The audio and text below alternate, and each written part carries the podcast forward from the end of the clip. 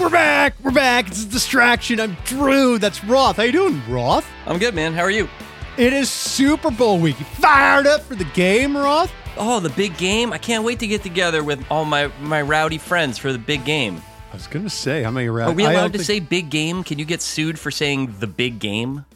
Yeah, no. I, I think actually someone did try to trademark big game a while ago. I think the NFL tried to trademark it actually. Hell yeah! Good and the courts them. were like, the courts were like, nice try, but no. Oh, the uh, the NFL tried to trademark big game, and that is the Stanford uh, Cal game. I oh believe. yeah, that makes sense. And so they oh. protested it, and big game was no longer trademarked. I actually believe that you are allowed to say Super Bowl. The NFL has just convinced people somehow, or people's like scared nature of saying of like getting sued. Like the NFL does protect its trademarks, you know, and its and its copyrights and, and things like that. But like they're not gonna like send a cease and desist to your bar for saying you're having a Super Bowl party. That's right. It's the Super Bowl presented by defector.com. And by the way, that voice you hear you heard just now, that's our guest. It's Dan McQuade of Defector. Hi Dan. Yep.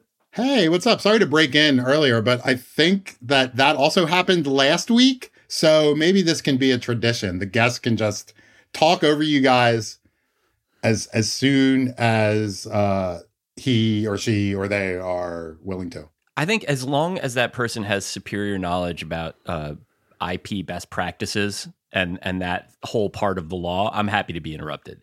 Now, if you interrupt me while I'm in the middle of one of my classic bits, like if I'm, for instance, if I'm stammering something about the Mets, stay off my toes because I'm working. That's that's where I that's me putting food on the table, not just for my family, but for this website. So He's that's my joking. Advice. He's joking, I, but you know what? I'm not. I'm not joking, Drew.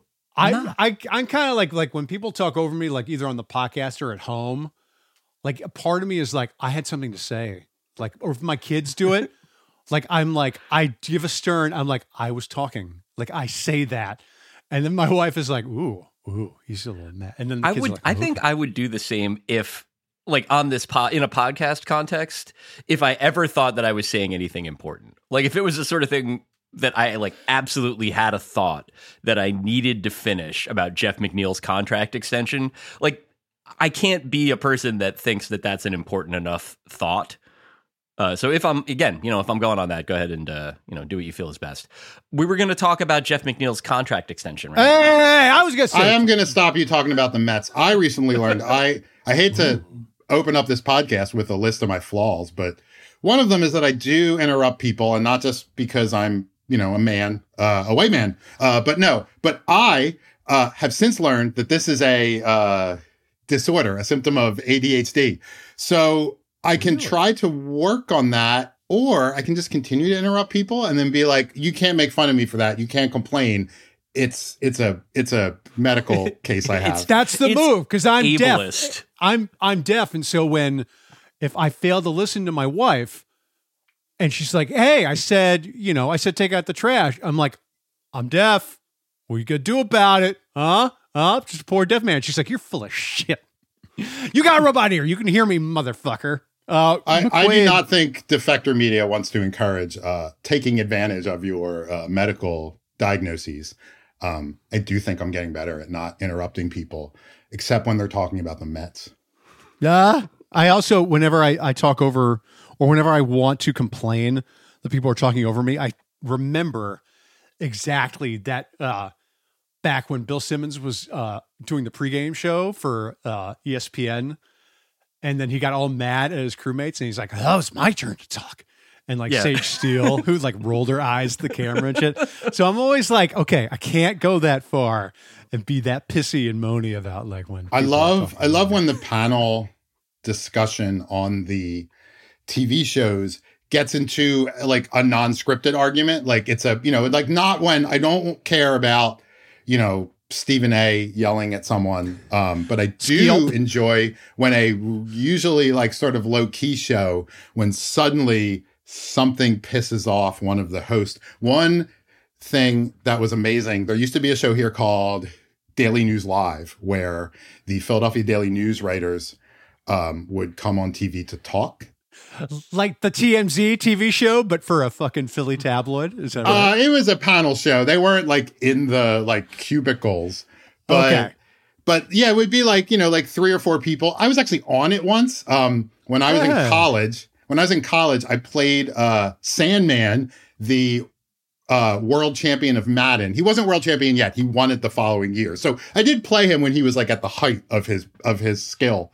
How'd and I do? lost 105 to 6. Ooh, you got the six though. You got the Yeah, six. at least you made it a Yeah. It was it was 56 nothing and I scored a touchdown and then I was like, well, I better go for two in case I come back. Um and and so because it was August, you know, when when nothing was going on, this story was like on the cover of the Daily News, um, which was obviously a, a a a big treat for me. My my my father worked for the Daily News. I'm a I'm a nepo baby. Um, but but I uh I I you know obviously that was a thrill. Even more of a thrill was playing uh the world champion in Madden. Just seeing somebody who was so good at that game was really cool. And so I was on Daily News Live and I was asked if I invented the Sobig virus um by a man we will not name. Um The so and big virus? That is a- the only thing I remember. Like because I was like playing Madden, com- video games, tech, Sobig virus that was going on at the time. That's elite old guy brain too, where they're sort of like a video game system. That's the same as computers, which is the same as hacking. This person is Angelina Jolie to me, and that's just uh, basically that is like like I can see how how that person got to the that situation where that would be the joke that he would tell, but yeah, it's a lot of jump. It's a lot of hoops to jump through. Was this at the time when ESPN was putting Madden players? There was like a show where it was elite Madden players that would be, you know, playing each other. It was very early aughts. Like all I remember was like a bunch of like really skinny, really aggro gaming white teens wearing like the biggest Brian Finneran jersey ever produced. like they looked like they were wearing just a parachute, but they would get on there and play against each other and be like, "Yeah, bitch," and that was the whole show. It was like that, and then like the and one tour, where like that was a an hour of programming. I do think it was around that time. I think it might have been a little later. Maybe my article inspired it. No. Um, but but I do I I do miss when you know how like, you know, like back in the 90s football players wore giant shoulder pads and like some of them even had the like neck, Neck protector rolls. thing, Yes. you know, Of you don't see that course. anymore. Brian Bryan Cox is the, the is Brian like Cox I think ensemble. the Yeah, yeah, the little the, the, the the patron fucking, saint the lazy boy that thing. behind his helmet. I remember that. Yeah, you don't see that anymore. I don't I don't I don't know why. Um You know what I liked beyond the neck roll was the guys that just had the one panel of foam sticking up. I never understood what that was about. The fucking Because the car neck roll, you I could sort it. of see it, but some fullbacks would just have like a thing sticking out the back of their jerseys. Like it looked like they were going to get hung up on a, a rack at checkout. anyway, go ahead, uh, Dan. This is our, our uh, we're modeling good behaviors now. When you interrupt your homie, you got to say, I'm sorry, I interrupted you. What were you saying? Yeah, and I didn't interrupt you back. Look how much we're look how much Hey. we're So much. and I didn't The- hear a word of it because I'm deaf. So the the stimulant shortage is is finally uh, lessening. No, no, it's it's actually not. Um, but anyway, so you know, I feel like because you know people did used to wear baggier clothes, and that's sort of coming back into style now. Um, just as I've lost weight, it's like very weird. It's like, oh, now baggier clothes are back in style. Yeah, I'm down like annoying, fifty pounds right? from my heaviest, you know, and suddenly, suddenly, it is, uh, you know, it is a, a chance for you know previous fat Dan to have, uh, you know, also been fashionable. Um, but so, you know, I feel like, you know, the players had the big shoulder pads and I feel like the jerseys were sold in sizes that would fit over shoulder pads, even though obviously no one would sell, uh, no one would wear shoulder pads in their, uh, you know, outfit to watch the game. And as I say that, there are several people who wear shoulder pads to Eagles games. I was going to say, this is also Raiders Nation erasure. yeah, Those guys yeah, just- yeah. Not only do they wear shoulder pads, they got like spikes coming out of them. Yeah, you got. Oh yeah, like Yeah. Uh, like they're in the the the War. Road They're in- Warriors, like uh, they're in Legion war. Doom. Yeah, like they're like they're Hawk and Animal. Let's Yeah. let's call them out by their individual names. Animal lived in Northeast Philadelphia, where I grew up for a year, and played football for. Uh, it's on Conley Road. No one's gonna know, no one is gonna care Yeah, if- or if you know, know about what- this reference. Since when has that stopped you, Dan McQuade? That from is making that a is that is true. I just filed an article with a tweet of mine embedded in it, which is another classic Dan McQuade thing. That is a an an, an esoteric joke about the Eagles offense and the uh, I believe 1998 PlayStation video game Xenogears, which is a uh, one of my favorite games of all time.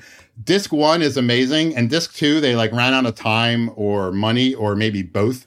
And disc two is like the characters telling you stories about what would have happened had they been able to complete disc two. And then you like have a boss fight, and then there's like 20 more minutes of text. And it is like, it's like disc one is like the greatest game of all time, and disc two is the worst. Um, so You can look for it on defector.com. I left that shit in the article, so it's in there. yeah, thankfully Roth is my editor and lets me get away with that stuff. Um, having been mostly an an online writer and a blogger for my career, I've sort of always gotten away with being able to like, whoops, this article's twenty five hundred words and it's just about like a mural in South Philly. You know, too bad. yeah, that's beat. the the Dan McQuade experience. That's what you pay for. We should. Occasionally, I'll get a comment that's like, that's like, uh, you didn't get to the point of this article until like seven hundred words in, and it's like, well, you could have skipped Nobody- to it to that. Yeah, you're the one that you're the one that read it. So who's stupid? Uh, Right. We should probably talk about the Super Bowl. Maybe we should I- talk about the Super Bowl. the Might be game. a good idea. Uh, Dan, your hometown Eagles are in the Super Bowl. You were at the last Super Bowl they were in. You watched them win. What are you doing this year for the game? You are not calling in from Arizona, so I assume you will not be at that game live. I will not. I uh, was fortunate that I was flown out to uh, Minneapolis uh, with both of you guys. I came out uh, a couple days after yous, and yes. I and you know there was a um, uh, Jorge, our photographer, you know, video guy at the time was also Yes, out Jorge there. Corona. The legend. And yeah, and he um he filmed, you know, he filmed you guys in some segments and he filmed me in a segment at the Mall of America, which was like my greatest dream ever. Um and I met Morris Chestnut. while I was gonna say. was I very- very remember elite. that. one of one of my best like celebrity encounters. Also because it just, you know, it was like his I was interviewing some Patriots fan and his son just like ran into the shot and started like playfully arguing with the with the Patriots fan. And then Morris Chestnut himself just just came in. He's not from Philadelphia. He's like it's I one thing that I like about football is because it's just like on Sundays and it's national games, like people do have these sort of like random attachments to teams because like they were good in the 70s or I loved their defense one year or or whatever. I really like Boomer Esiason when I was a kid. You know, obviously I was a big you? Eagles fan. What about- but like about I now? love Boomer Esiason for reasons I cannot really remember. I think I like the Bengals colors. I I I like the number seven. I I don't know. I think you liked that he was a grown man named Boomer. Like I think, I think we kids all like like that. that. Like ah, Boomer. Like he's got like a nickname. That's fun. he was Cool. left-handed. The helmets were cool. You don't have to Yeah. come up with a reason. That is definitely true of the NFL. and now he's you just a know, in crusty way old dickhead. So Yeah, he's reverted to Long Island mode. So because the Super Bowl was in Minneapolis, tickets were significantly cheaper. Um, our old company, uh, I believe it was still owned by Univision at the time. In fact, I'm It was. certain it was. Yeah. Our old company was nice enough to fly me out there and put me up, but they were not nice enough to uh, buy me a ticket to the game. And and I didn't know I was going to be out there, so I was not uh, able to apply for a credential. I'm not sure if I could get one, but that dude who stole Tom Brady's jersey could get one, so maybe I could have. But anyway, I sold some sneakers and uh, paid for a Super Bowl ticket myself. But because it was in Minneapolis, it was only about three grand rather than Oh you know the like sort of ten grand that you might have to pay. I was in the very next to last row in the stadium. I bought a ticket in the last row and they upgraded me. I'm not not quite sure how that works, but you know, like the, the the StubHub or whoever it was, you know, has some algorithm for figuring out, you know, what scalping tickets go where. I like the idea of them being like, right this way, Mr. McQuade, and just leading you down one row from the top of the stadium. And you had to like pick up you your in. tickets at the baseball stadium, and then you were supposed to take uh, the train or whatever they have in Minneapolis to um, their big bird killing stadium. And um, I was like, I'm gonna walk on these skyways because that's cool. And Yeah, that that is what I did. man. I walked through like all the I saw so many great like 1980s office building lobbies. Um it was it was uh you you've learned my interest here. Um they're they're very stupid uh when when when I talk about this. But obviously the Super Bowl was a, a great experience. I uh I saw the Eagles win the Super Bowl, but not just that. I mean, it was like had the most yards of any NFL game ever. Yeah, it was a Um, great Super Bowl. It was Kind of wild, yeah. It's like I mean, I think obviously I think it's the greatest Super Bowl of all time, but I think even a neutral observer would have to say that it's up there. I know Oh, yeah. when I was a kid, I didn't that- like either of the teams involved, and it was one of my favorite Super Bowls I've ever seen. Yeah, I know when I was a kid, it was always Cowboys Steelers, um, 13 or something. The one that ended 35 31, where Jackie Smith dropped the touchdown in the end zone, that was always considered the like greatest Super Bowl ever. And then like we got, uh, you know, like Super Bowl 25, that was like 20 to 19 with the Scott Norwood miss, you know. the Yeah, year that was sort of definitive for me for a while. Um, until like there was a run, you know, start you know, starting I can't even like starting, I think, uh, with the Denver upset in 1997. Like after that, like going into the century, I thought the Super Bowl ended up being because the old gag was that oh, the Super Bowl always sucks because it was in the 80s. The NFC won it every year, like 40 to 10 Yeah. and shit like that. And then the Broncos finally got a win column for the AFC against the Packers. And then after that, I felt like the game is pretty has been pretty reliably good. Last year's was yeah, not It wasn't the worst. The the one really super bad one I missed flying back from a work thing, which was the one where the um the Patriots beat the Rams and it was like thirteen to Oh, six or that something, game just like a miserable 13-3, game. I believe. Yeah. Just And- Yeah, I, rem- I remember writing a post about that. That was like just headline Super Bowl record set, and it was like the longest punt in Super Bowl history. yeah, the Yeah. game- Because what else would you write? more you know? good on balance than not. I think this one looks like it's going to be very good. It might be stressful for Dan. I also think it might not be stressful for Dan. I I still don't know exactly how good the Eagles are, but in my idiot's estimation, they seem a lot better than just about any team besides the Chiefs this year. Yeah, I was going to ask you, uh, Dan. The Eagles, they're not only wildly talented, but they're also, in my opinion, very, very well coached. So, can you tell us and the audience what you and your Phillies fans hate about them? Because I know you Oh. do. I know. I know So they piss you off for some reason. Let's go. So so much. Um, despite the Eagles um, running the ball on more than half of their plays this season, there are many people who think the Eagles should run the ball more. Um, despite the Eagles having like an incredible defense uh, this season, I would say you know they, the Eagles gave up one um, in the Cowboys game that they lost with Gardner Minshew starting. They they gave up like a third and 30 in that game. Um, and that was like, you know, there were, they, they gave up 40 points in that game. That was, that was their worst defensive game of the year, I think, off, offhand. And like, people act like the Eagles defense gave up like 30 third and 30s this year. You know, they were one of the best defenses in the league. I think they're one of the best Eagles defenses ever. I don't, I, you know, they're the obviously best they don't, pass they, rush since the '85 Bears. Just Yeah, it's not like this isn't it's funny. I mean, it seems also extremely indicative of Eagles fan brain disease that there's people that look at this defense and are like, I just can't trust them. I don't see it. Or they're like, I don't know. I can't trust them. I don't see it. I don't think I think that's ridiculous to me. Like they just in terms of passing the eye test, the pass rush has been especially ridiculous. They're just in the dude's kitchen every single drop back that I've seen. I mean, and I've seen them a decent amount this year, not as much as Dan, but like they're excellent. They had a bad game with the whatever disco backup starting. Like I think you can pretty much throw that in the garbage. Yeah, they only had one real loss. yeah. As far as I, I mean, the only loss that they had with Hurts at the helm was against the Commanders, and that was a game where, frankly, like this sounds really stupid, Dan, but like if that game had gone on for five more minutes, the Eagles would have won it. And I know that sounds really fucking stupid because that's like that sounds like real loser talk, but it was just Yeah. like football games aren't 65 minutes long. But Yes. no, uh, you know, the, the Eagles, I was actually at that game. Um, and the, the Eagles, uh, yeah, I was at two games this year. They won the first one. So I don't, I don't think I'm the jinx or anything. was it the Vikings Um, game? It was, it was. Oh, you Yeah. son of a bitch! yeah. I was like really nervous before that game. And then the Eagles won, you know, pretty easily. yeah, they trounced them. Um, and and that's when I started to. That's when I realized, like, oh, the Eagles are are are really good this year.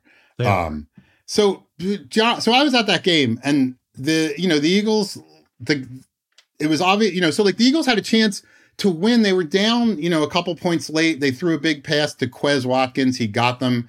He caught it. He got them into, you know, maybe inside the red zone even, and then he fumbled uh, on the Yes. tackle on that play. And that sort of is what ended the game. The, the, the last like real play of that game was Taylor Heinicke uh, taking a roughing the passer penalty and actually like Oh, celebrating and really then hard. which- celebrating it in a really undignified way. which was like very funny. Um, but you know, I I liked the rest of the stadium. You know, as soon as I saw that flag come out, I was like, well, time for me to go because I knew the game was over and I wanted to, you know, get home.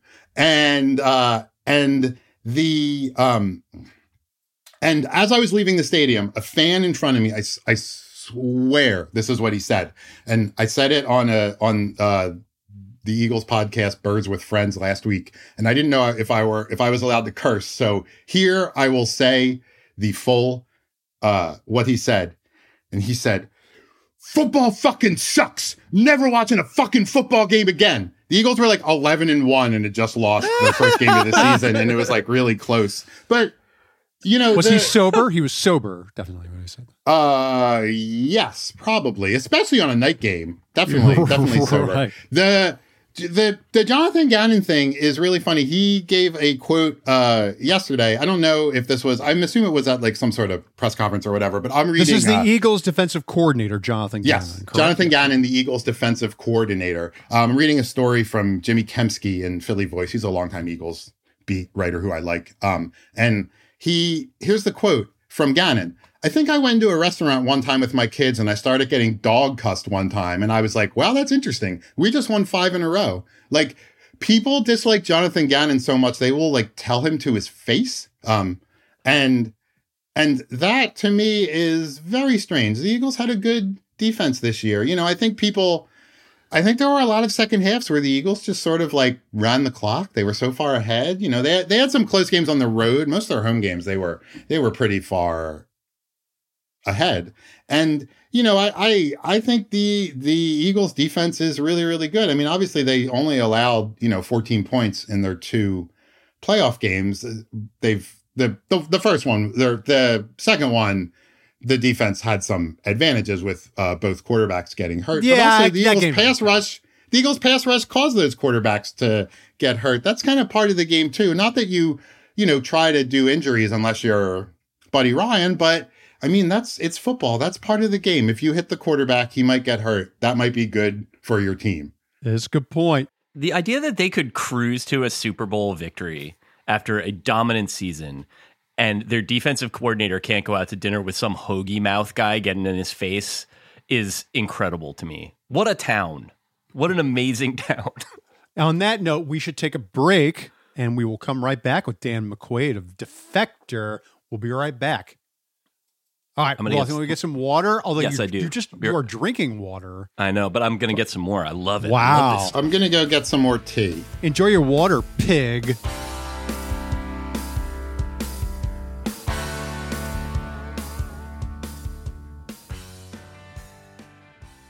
We are sponsored this week by a podcast called Good Sport from TED. It's about the ways sports can shed a light on the ups and downs of being human. This season, they'll cover hotbeds of talent and why some areas produce so many star athletes, the politics of stadium builds, how a new sport can gain fans, and how athletes deal with aging out of playing sports at the highest levels. That and much more. You can check out Good Sport wherever you listen to podcasts. That's Good Sport from TED, wherever you get your podcasts. We're also sponsored by Cornbread Hemp, a USDA certified organic CBD company.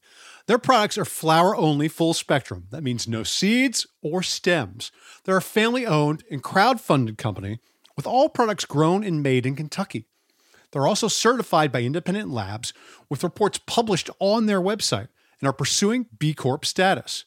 If you're new to CBD or curious about where to start, check out their Learn section. And when you're ready to order at cornbreadhemp.com, use the code DISTRACTION for 25% off your order. That's promo code distraction at cornbreadhemp.com.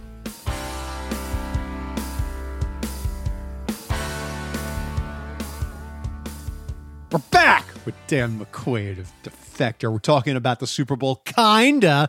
Uh, McQuade, let's say your Eagles win this game, which, uh, anyway, do I get to tag the Chiefs as underachievers or even chokers if they've only won one title with five years of Patrick Mahomes as a starter, or is it too early for me to be able to do that?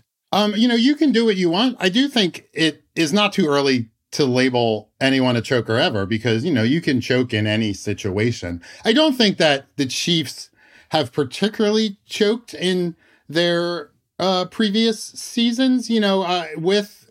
Fuck with, you, man. They blew a lead in the AFC title game just a year ago. Yeah, get his ass. That lead. No They- mercy. they- Finish him, Drew. They blew a lead to a very good team. You know, the Andy Reid blown leads of old were like, you know, 27 points to some crap team. Now it's a mere 17. Yeah, yeah, you know, it could be it could be it used to be much worse, you know. Um but you know, you might make a good point there. So maybe you should just maybe we should just label Patrick Mahomes a choker now, regardless of what he happens. can't win in the, the, big one. You know what? And a lot of people point to his stats. He's so this is the thing that's weird about it is that I, so I do not favor them in this game. Um, I could be wrong about that. They they really have been very good. They're not favored. They're underdogs. Yeah. I, you know, but whatever. That uh, doesn't always mean much. I wouldn't say that Vegas knows what to do with this one, Drew. Would you say that Vegas has any idea what to do with Look, this? they're favored by nearly a field goal by Bareback Sportsbook, Roth. Okay. It's in the back. I so I I do think uh, that Mahomes seems to me like basically head and shoulders above almost any quarterback that I've seen. Like in his in the ways in which he's good, Yes. he is extraordinary. And yet, like I don't know, like I can't say that I've seen. I guess you'd the the blown lead is not what you want. You know, I can't say that I feel like they've underachieved so much as that it's just like the AFC is tough, like football's hard. In terms of taking away from Mahomes' legacy, that's like a dumb thing to be talking about because he's 27 or 28 years old or whatever he is. I do think though uh, that there's something about them that feels less like a sure thing given how good they are than I feel like should probably be the case. And uh, you know, you don't want to put like a judgmental like choker, underachiever, whatever label on that, but it is a strange thing because for a dominant team, I am way more open to the possibility of them losing than uh, I probably otherwise would be. I mean, Andy Reid won a Super Bowl, but he was known as a choker for a very long time. Right. I feel like that's kind of turned though to a certain extent. Like when I, maybe it's just that they've been the like less egregious, you know, vomiting Donovan McNabb style, style chokes. You know, yes, that- that's true. Yeah. Well, because also, yeah, you're right. It's more the um the quality of the competition. It's not as if I, I mean, I think I think in retrospect you can say that they lost to a very good team in the Bengals a year ago, but it kind of didn't feel that way at the time. It felt like the Bengals were um over exceeding their grasp or overreaching their grasp.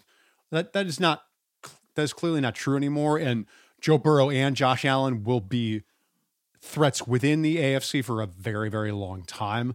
So it makes sense that uh, that Mahomes is only going to get one Super Bowl or only has one Super Bowl. And also, there's also Brady inflation because he just retired. He has seven Super Bowl rings. And the idea that you can win seven Super Bowl rings is absurd to me. Like the idea that you could win half that number is, uh, you know, has always been sort of insane to me. So the idea that, you know, you only have one like Mahomes has is is unfair. It's it's fair to Aaron Rodgers because fuck Aaron Rodgers, but it seems unfair to Mahomes unless you really want to just be a dick to Mahomes, McQuade. You want to talk about chokers? How about the Bengals? They should have won the Super Bowl last year. Yeah, there you yeah. go. Get the, get them.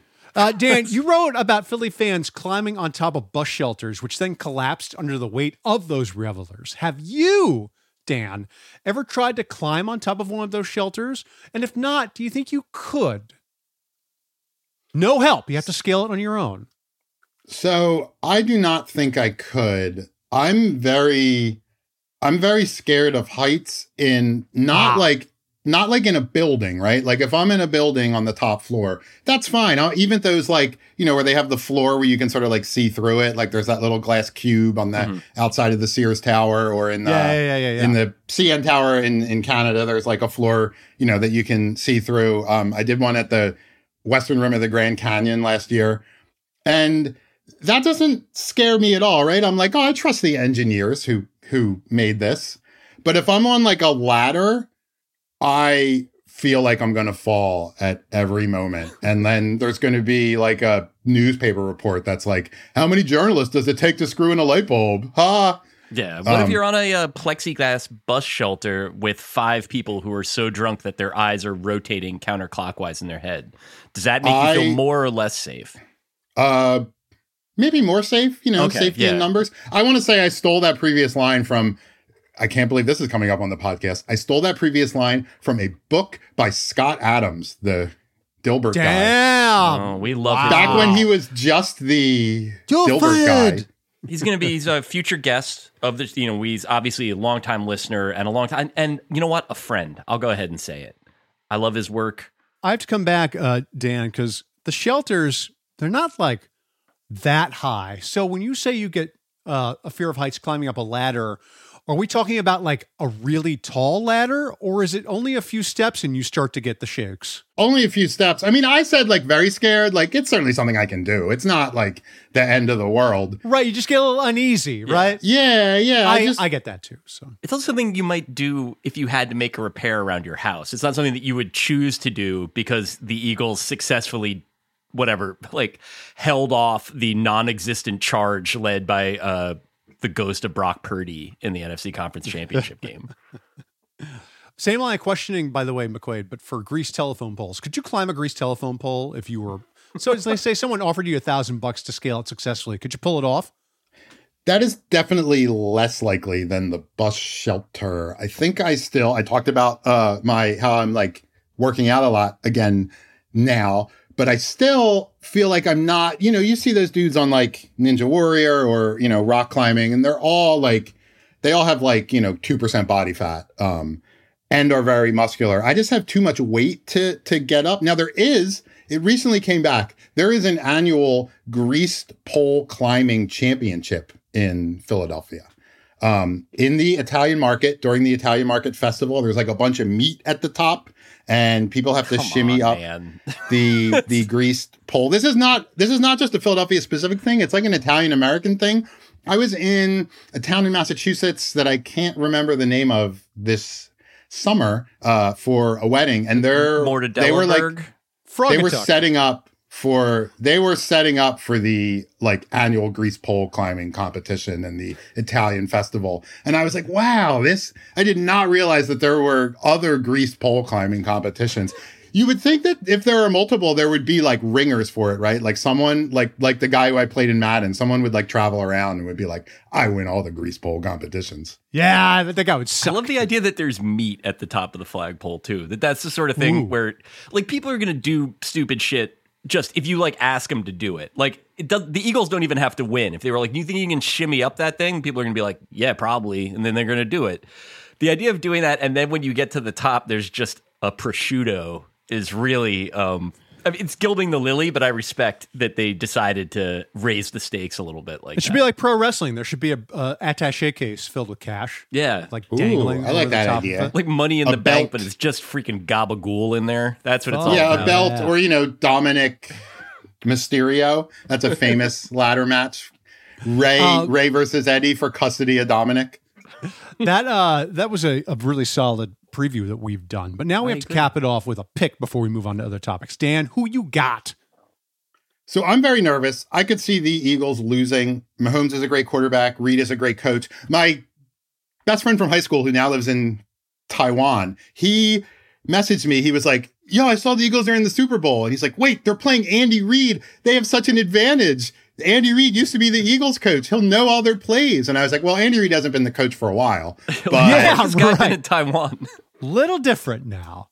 yeah. yeah. Um, Do you dare say it? Are you going to? Are you, do you think the Eagles will win this? He's Oh, got to no, I'm say gonna it. Shit a- or get off the pot. Do it. I'm gonna make a pick. Hold on, I'm getting there. I'm getting to my explanations. Time. But I gotta I talk think- about Xenogears again. I was born a The- small child. Let's do it. The Eagles have a great rushing offense, much like Weltall in the gear in Xenogears, Phase, Come phase on, gear. man. Whereas the Kansas City rush defense is kind of like Ramsus. He's always being defeated by Fei. and I think the Eagles will run the ball down Kansas City's throats and win the game by 10, 12 points. Yeah. All right. Roth, who you got? Also think the Eagles will win. Uh, I think it'll be a good game though. I think that the Chiefs are going to score a little bit, and I think the Eagles are going to score a lot. Um, I don't. I think it could be closer than ten or twelve points. I don't know exactly what to expect, but I think that's a you know in the way that every Super Bowl is kind of a, a crapshoot in terms of like it absolutely could just suck, and you know one team doesn't show up, and you wind up with that like uh, Panthers Broncos Super Bowl where it just stinks from the jump. Yeah, it's Uh, kind of flat. Yeah. I think in this case, um, the styles of the different teams complement each other in a way that I think will make for a fun game. I think the Eagles are better. I think they're better than anybody this year. I don't fully understand exactly how that happened so quickly beyond them continuing to acquire good players, uh, but that is that is my thought on it. Do you think it's gonna like? Are you basically on the same page with us on this? Yeah, I think the only thing that would make the game close is if Jalen Hurts, uh, if his shoulder is still really bothering him because he did not throw the ball very well in the NFC title game. That's and I'm not saying that as an Eagles fan, like because Eagles fans will just complain about his arm no matter what. But like he had a lot of bad throws, a lot of errant throws. If that happens again, I think the game can be close. But I don't think it's going to happen again. I think they're going to absolutely truck the the Chiefs because the Chiefs, like, I know Patrick Mahomes had his like a couple of Willis Reed moments where, like, you know, he bravely ran for a yard at the end of the AFC title game and then got bravely roughed by the passer. You know, like fine, but like that's against Haason Reddick and that pass rush, he's dead meat, and they don't have a fucking they don't have healthy receivers to throw to. I, I think it's I think it's a done deal. I think Yeah, the that's the other thing that's destroy weird about it. He played great in the conference championship game. He has an injury with a fucking six week timetable, and he hasn't missed any time with it. So like that has to eventually that bill is going to come due. You have to think. Yeah, you're you're gonna pay for it. Hey, uh, another thing you wrote about McQuade for us was about how George Washington University, uh, their students uh, wanted to they have to change their nickname because it was colonials, it's not appropriate. So they were going to change it. The student body wanted to be hippos, which is a fucking great college mascot name. But all the fucking stuffed shirts uh, within the administration at GW were like, well, no, that's not appropriate for our values. Blah, blah, blah. Dan, could you tell us um, why uh, they chose hippos as a mascot and why the administration was so firmly against it? So the former president of the university tells this story about how George Washington came to acquire a statue of a hippopotamus called River Horse on its campus. And the Horse. Yeah, of course, sure. So the the the president of George Washington at the time says that he was drunk at a flea market in Maine and he purchased this statue and he brought it home and his wife said there's no way that is staying in our house. Throw it away. And so he forced the school to take it and put it up. I guess you can do that if you're a university president. You can't do that if you're a husband, but university presidents are more powerful than husbands.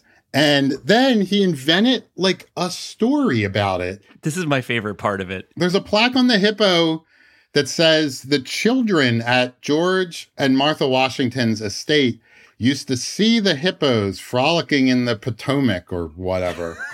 and they would go down to see it. Now, obviously, as as you may know, um, hippopotamuses, hippopotami, I don't know, are not native to North America. Uh, they are they are only in North America in zoos, as far as I know. Um, maybe some are hiding out in the you know large empty states, but I don't think so. My guess is, is that they're in, the only hippopotamuses in America are in zoos. Yes, And I think so- you are, you I are think the responsible thing to say is that there is no proof that George Washington's hippopotamus ever frolicked in the Potomac.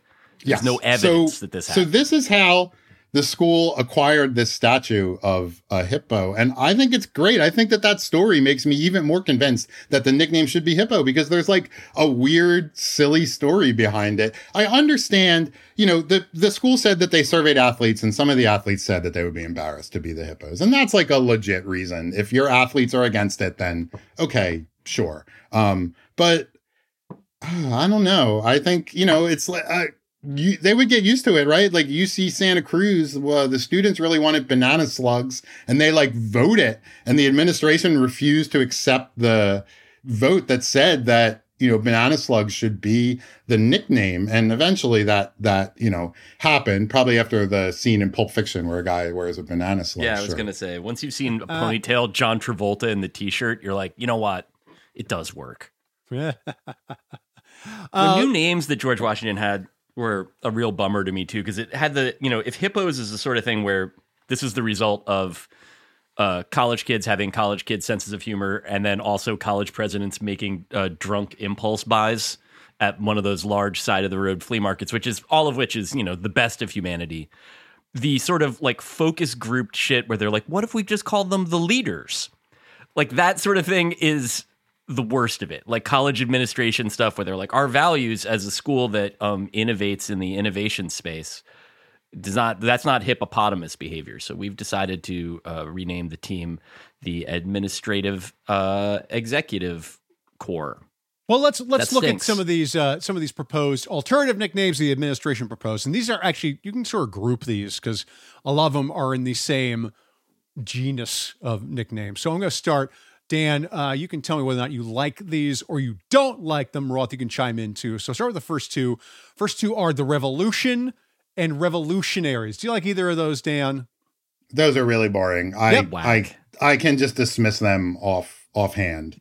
Dog Indoor shit. lacrosse league ass names. Get Yeah, out of here. yeah. it is. Oh, the lacrosse. I went to a lacrosse game the other night and I saw my Philadelphia Wings.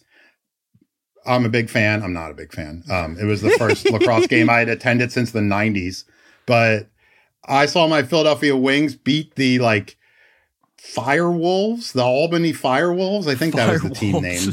Like so that. like the the lacrosse league has like I mean wings is kind of standard, but the you know fire wolves or whatever they were, fire shark something. They you know it has like the the vibe of a name that like a minor league baseball team rebrands to one Yeah. one night of the season. Yeah, there's a, that's a very it's very small timey and minor leaguey where they're like you know tonight like we're the Fresno venereal disease like you can get a hat by the way like the fuck out of here show some Uh, respect Let's go into the fog subcategory of proposed nicknames. So here are four of them, Dan. The Fog, Fog Hmm. Riders, Fog Hoppers, and Blue Fog. Do you like uh, any of those? I think I like Blue Fog the best of those. GW is in Foggy Bottom. That's the that's the reference Yep. there. Yes. Um, not a I think I like John Blue Carpenter Fog the thing. best. I do think a lot of college sports teams have like color name like mascots. You know, like the the the Blue Demons, the the Blue Devils. Um, they're not all Satan related. yeah nicknames, Yeah, your Crimson but- Tide your Green Wave things of that Yeah, nature. you know, and then if you go even older, you get like the schools that just have terrible nicknames, like the Ivy schools that are just like the big green, the the the the crimson. Um, but I like the idea of a color in the um mascot name and GW's colors I think are decent. I like their shade of blue. Yeah, it sounds Yeah. Uh, sounds a bit monstrous, uh, like a, like a monster. The Blue Fog that comes and Like yeah, you. the blue fog seems like M Night Shyamalan's new horror film. yeah. They don't. Uh, and also, they didn't go with the Foggy Bottoms, which like you know. Ooh, that would be good. good. I like that. I like that Athletes almost would have loved to have been the. Foggy Bottoms. I'll tell you what. Next one is uh, one I like. It's Cavalry. Do you like Cavalry, Dan? Um, That's a Eh, no. I see your face yeah. right now, and your face is. It's. I think that's acceptable, and it wouldn't surprise me. But it's acceptable because of the fact that it's like identifiably the sort of name a sports team might have.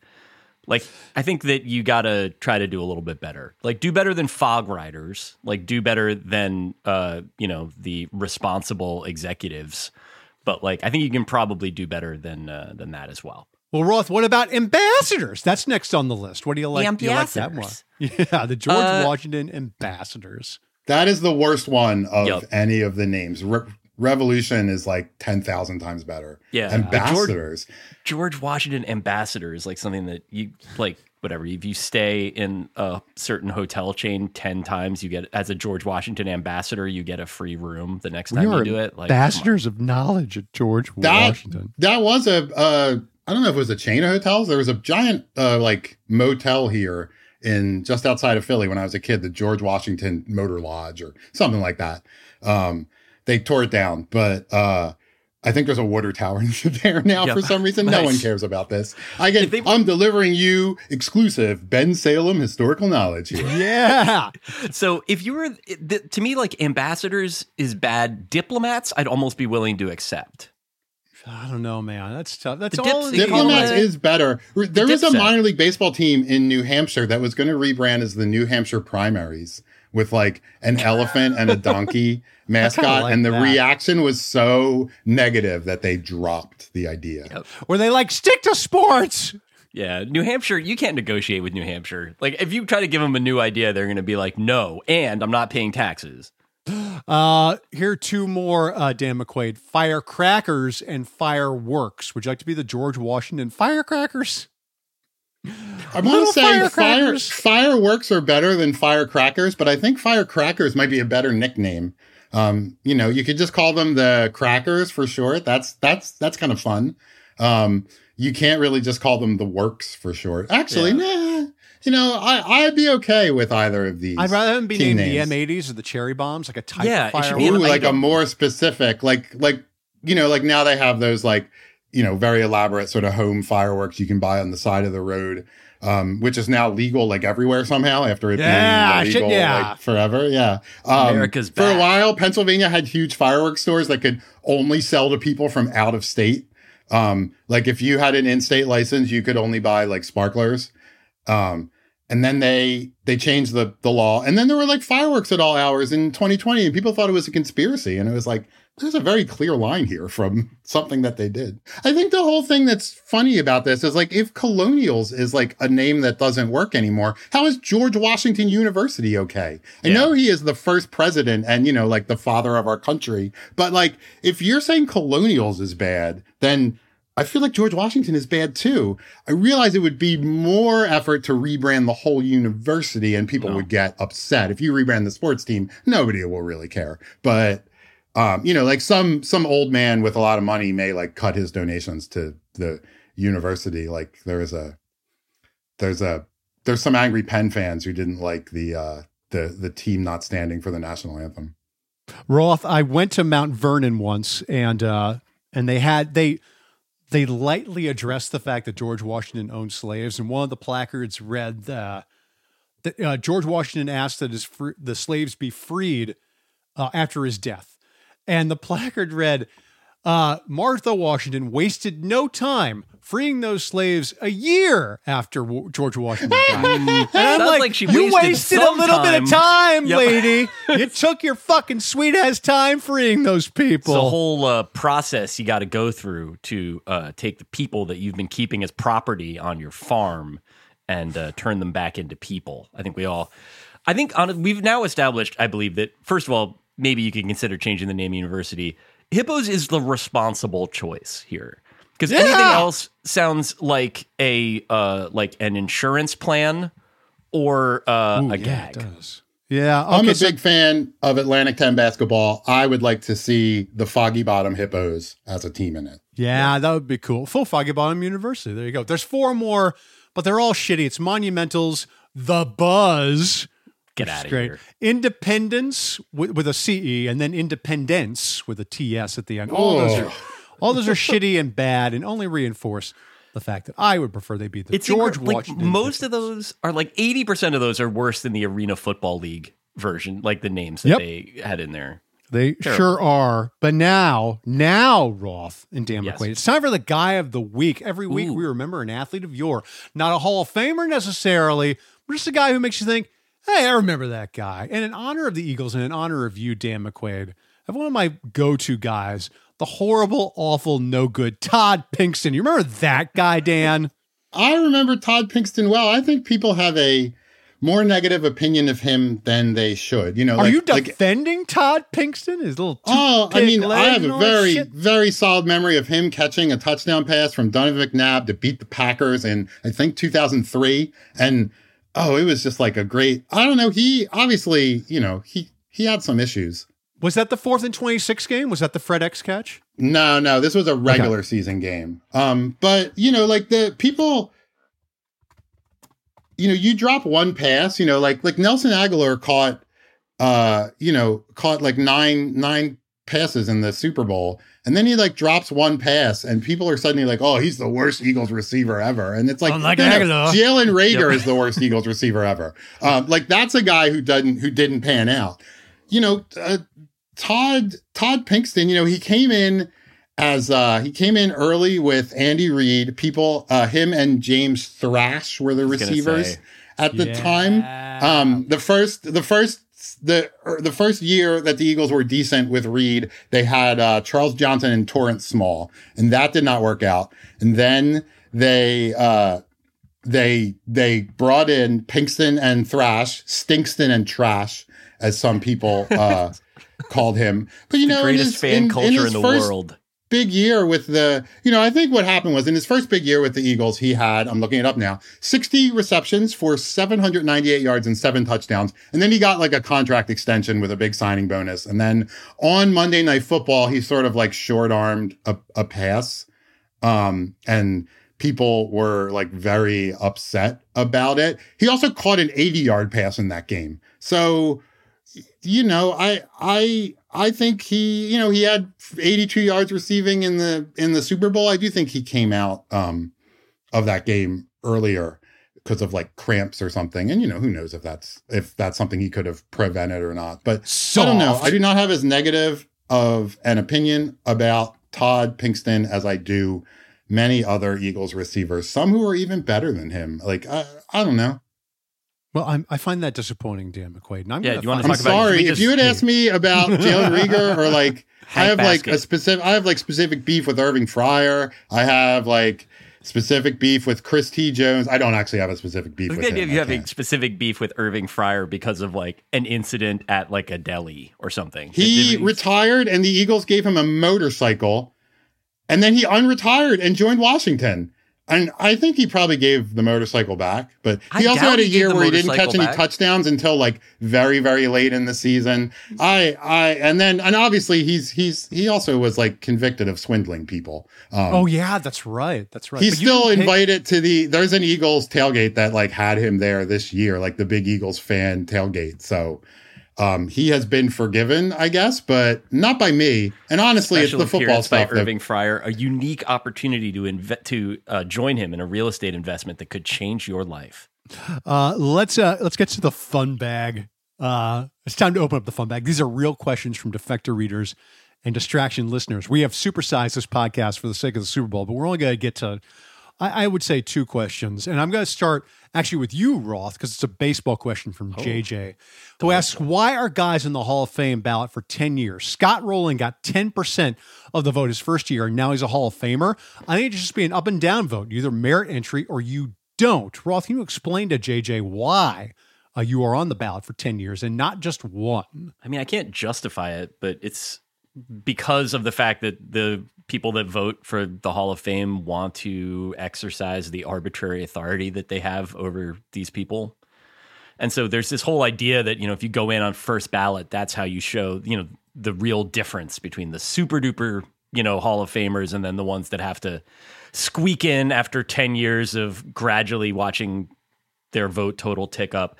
I think it's uh beyond stupid. I think it's actually kind of like bad for the sport at this point that like whatever justification there is for it uh is all a part of the kind of negative mindset that baseball gatekeepers have always had about baseball and I think that element of it where you're basically always talking about how uh, it sucks now and this guy isn't as good as that guy who came before and whatever it's fucking poisonous. It's not like the reason that young people don't like baseball. Young people don't like baseball because uh, it happens outdoors and it takes a long time. but I think that there's more of a like punitive element to it than there should be in terms of just the way that baseball talks about itself. Certainly the Rolen thing, Scott Rolen deserves to be in the Hall of Fame. Like and if he needed to wait like 10 years so that like every year five more people realized it, then that's a call to like fix the the voting process to me. It's definitely is not anything on Scott Rolen. Like it just it sucks. I think that there is maybe some case that they're like churning out some of the oldest and least interested voters and replacing them with voters who are a little more engaged and a little more pro baseball. But it's not happening nearly fast enough for my taste. So you just get this shit instead. Not to defend it, but isn't it also there so that if there is a glut one year where every a lot of like a lot of legit players become eligible all at the same time, that you will not get frozen out because of that logjam. That you will have another year to be considered after Yeah, that. And that makes sense, but you could also have five people go into the Hall of Fame at once. Like it's nothing that says that you need to I mean, I sort of understand it, but it's not like Derek Jeter needs to be the only guy to go into the Hall of Fame the year that Derek Jeter goes in. I wouldn't want to be the other guy because no one's going to pay any attention to me, but like it's still, you know, that seems arbitrary too. Dave, why did Scott Rolen gain so much in 10 years from 10% to 75% needed for induction? So a lot of what I saw was that basically he was making up votes with new voters. Like this year that the the votes that basically put him over the top were people who were casting their first Hall of Fame ballot. And those are are younger voters. I mean, it, the information that establishes him as a Hall of Fame caliber player has been there. And a lot of it, you know, I think that it's a question of who is willing to take that information on face value. That like if you look at you don't want to say like wins above replacement should be the determinative thing. It's a decent enough stat, but it like it feels annoying to say that. But that number is what it is, and it's always been very. I mean, it's like in the seventies. Uh, it's like a very obviously Hall of Fame figure. I just think there's people that look at it and are like, well, he never hit 50 homers, or Rogers Hornsby was the superior man, or whatever. And like that, as soon as those guys time out one way or the other, and there's people that can look at that number or look at how many gold gloves he won and just be like, all right, this is important too. I think a lot of it beyond, you know, I want to say like younger voters are better than older voters. I don't necessarily even think that's so. I think it's a question of the things that Rolen was good at are being valued more. And I mean, a lot of that was defense. And I think that there's, you know, maybe older voters were just looking at like homers and RBIs. And I think as everybody sort of starts to agree that defense is also a part of the game. I mean, it's too late for like Keith Hernandez and a lot of the other guys that were superior defenders that didn't even get, uh, you know, the consideration of being on the ballot for 10 years. So I think it's good. I just still think it's it's weird. There's work to be done. So that was going to be my guess in that people who had like watched Scott Rolen growing up were like, oh, I love that guy. And then they look at the numbers and they're like, oh, he is a Hall of Famer, like once they get their vote. And I don't know if that's good or bad. You know, you would think the people who covered Scott Rolen would know best if he was a Hall of Famer. And then new people come in and say that like Scott Rolen it is a Hall of Famer. You know, when the people who covered him don't didn't think that. But on the other hand, like I knew baseball writers who covered Scott Rolen. They are all idiots. No, I'm Right, just I- kidding. no, I um, was gonna like, say, but like- no, but like you know, I think that you know, I I I think that's there's probably like good and bad to to to that, and so yeah, I don't know. It used to be 15 years you're on the ballot, right? It used to be even longer. Yeah, you could be, but then you would drop off if you weren't at a certain threshold. I mean, that was basically the way that the voting has worked out over the last few years is watching, seeing where guys start and then expecting them to either tick up or in the case of Omar Vizquel, finally this year start to go back down. But usually it's like you gain a few votes every year. And then, you know, maybe you get there or maybe you don't. It depends where you start. In this case, you know, it's like We need like- Jimmy Rollins on the ballot for like 50 years so he can get in. yeah. Love that guy. At least we can all keep talking about Jimmy Rollins. He should be in there for that uh, Dick's Sporting Goods ad where he had a um, pitching machine firing baseballs at his chest. Iconic ad. Now, I also I heard that uh, Scott Rolen only got in because he had his famous friends like uh, Gwyneth Paltrow and Madonna and Kate Winslet stump for him. So. He went Riseborough mode on that ass. Olaf writes in, Danny says, At one point in the pandemic, my wife and I watched several seasons of Hell's Kitchen. We eventually decided to draft contestants at the start of a season, and I built a fairly complex spreadsheet that auto tabulated results. We only did that for a season or two, but still, it happened.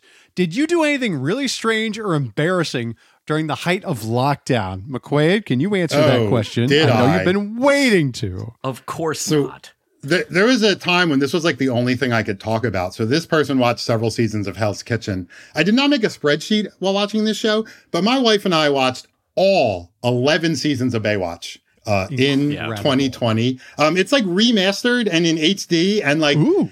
it's some episodes like there are like some episodes had like music videos in the middle of them and some they they paid for the song so like the beach boys episode still has the like terrible beach boys song uh that is that was like from the 90s and A Mike Love song about tax evasion or whatever. um, yeah. and the beach boys well, the story that i read is that the beach boys originally pitched this song to matt groening as a rap with bart simpson and Hmm. the simpsons Hmm. writers said said no um Never call this number. the- What? How could they have? and the and so then they just did the song and it ended up in a Baywatch years later. Um Baywatch is like so like sometimes there'll be the original song, sometimes an episode will be like 30 minutes because there are several music videos in it um that they've just like excised. Sometimes they show clips of David Hasselhoff singing and there is different music over it because they didn't want to pay David Hasselhoff to use his songs.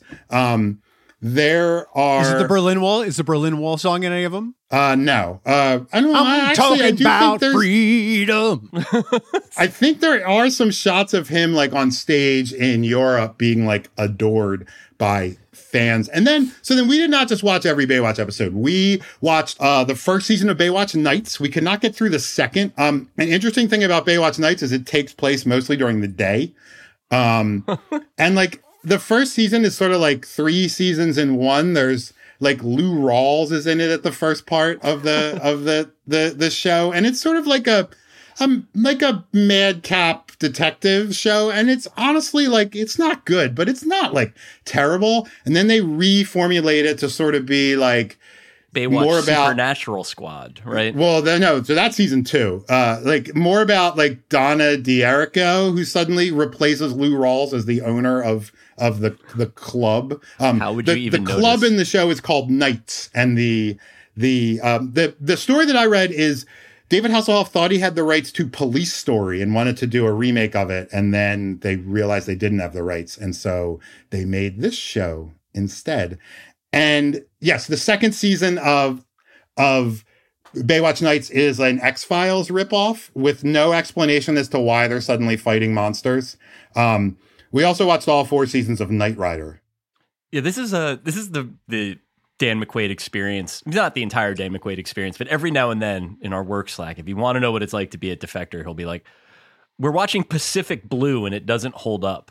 But uh, like just I these absolute garbo shows that you and your wife will periodically attack watching. I respect it very much. I do a lot too. of our Here's how bad Pack Blue is. We got through four episodes of it. Yeah, which is incredible. Like when you when you get through an entire season of Baywatch Nights and you're like, no, this one, this is insulting my intelligence. That then you have fucked up. I think it's refreshing though. It's much better than being the umpteenth asshole who like brags that they watched The White Lotus. Like, yeah, I right. prefer- No, I get it. This is so a lot of our pandemic shit was bad TV too. I mean, I think there, there wasn't that much else to do. I got into Outer Banks during the pandemic. Like, I I know how this rolls.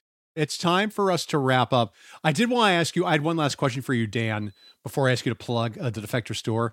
You also, uh, for Defector, you covered the inaugural Color Star Cup for Defector.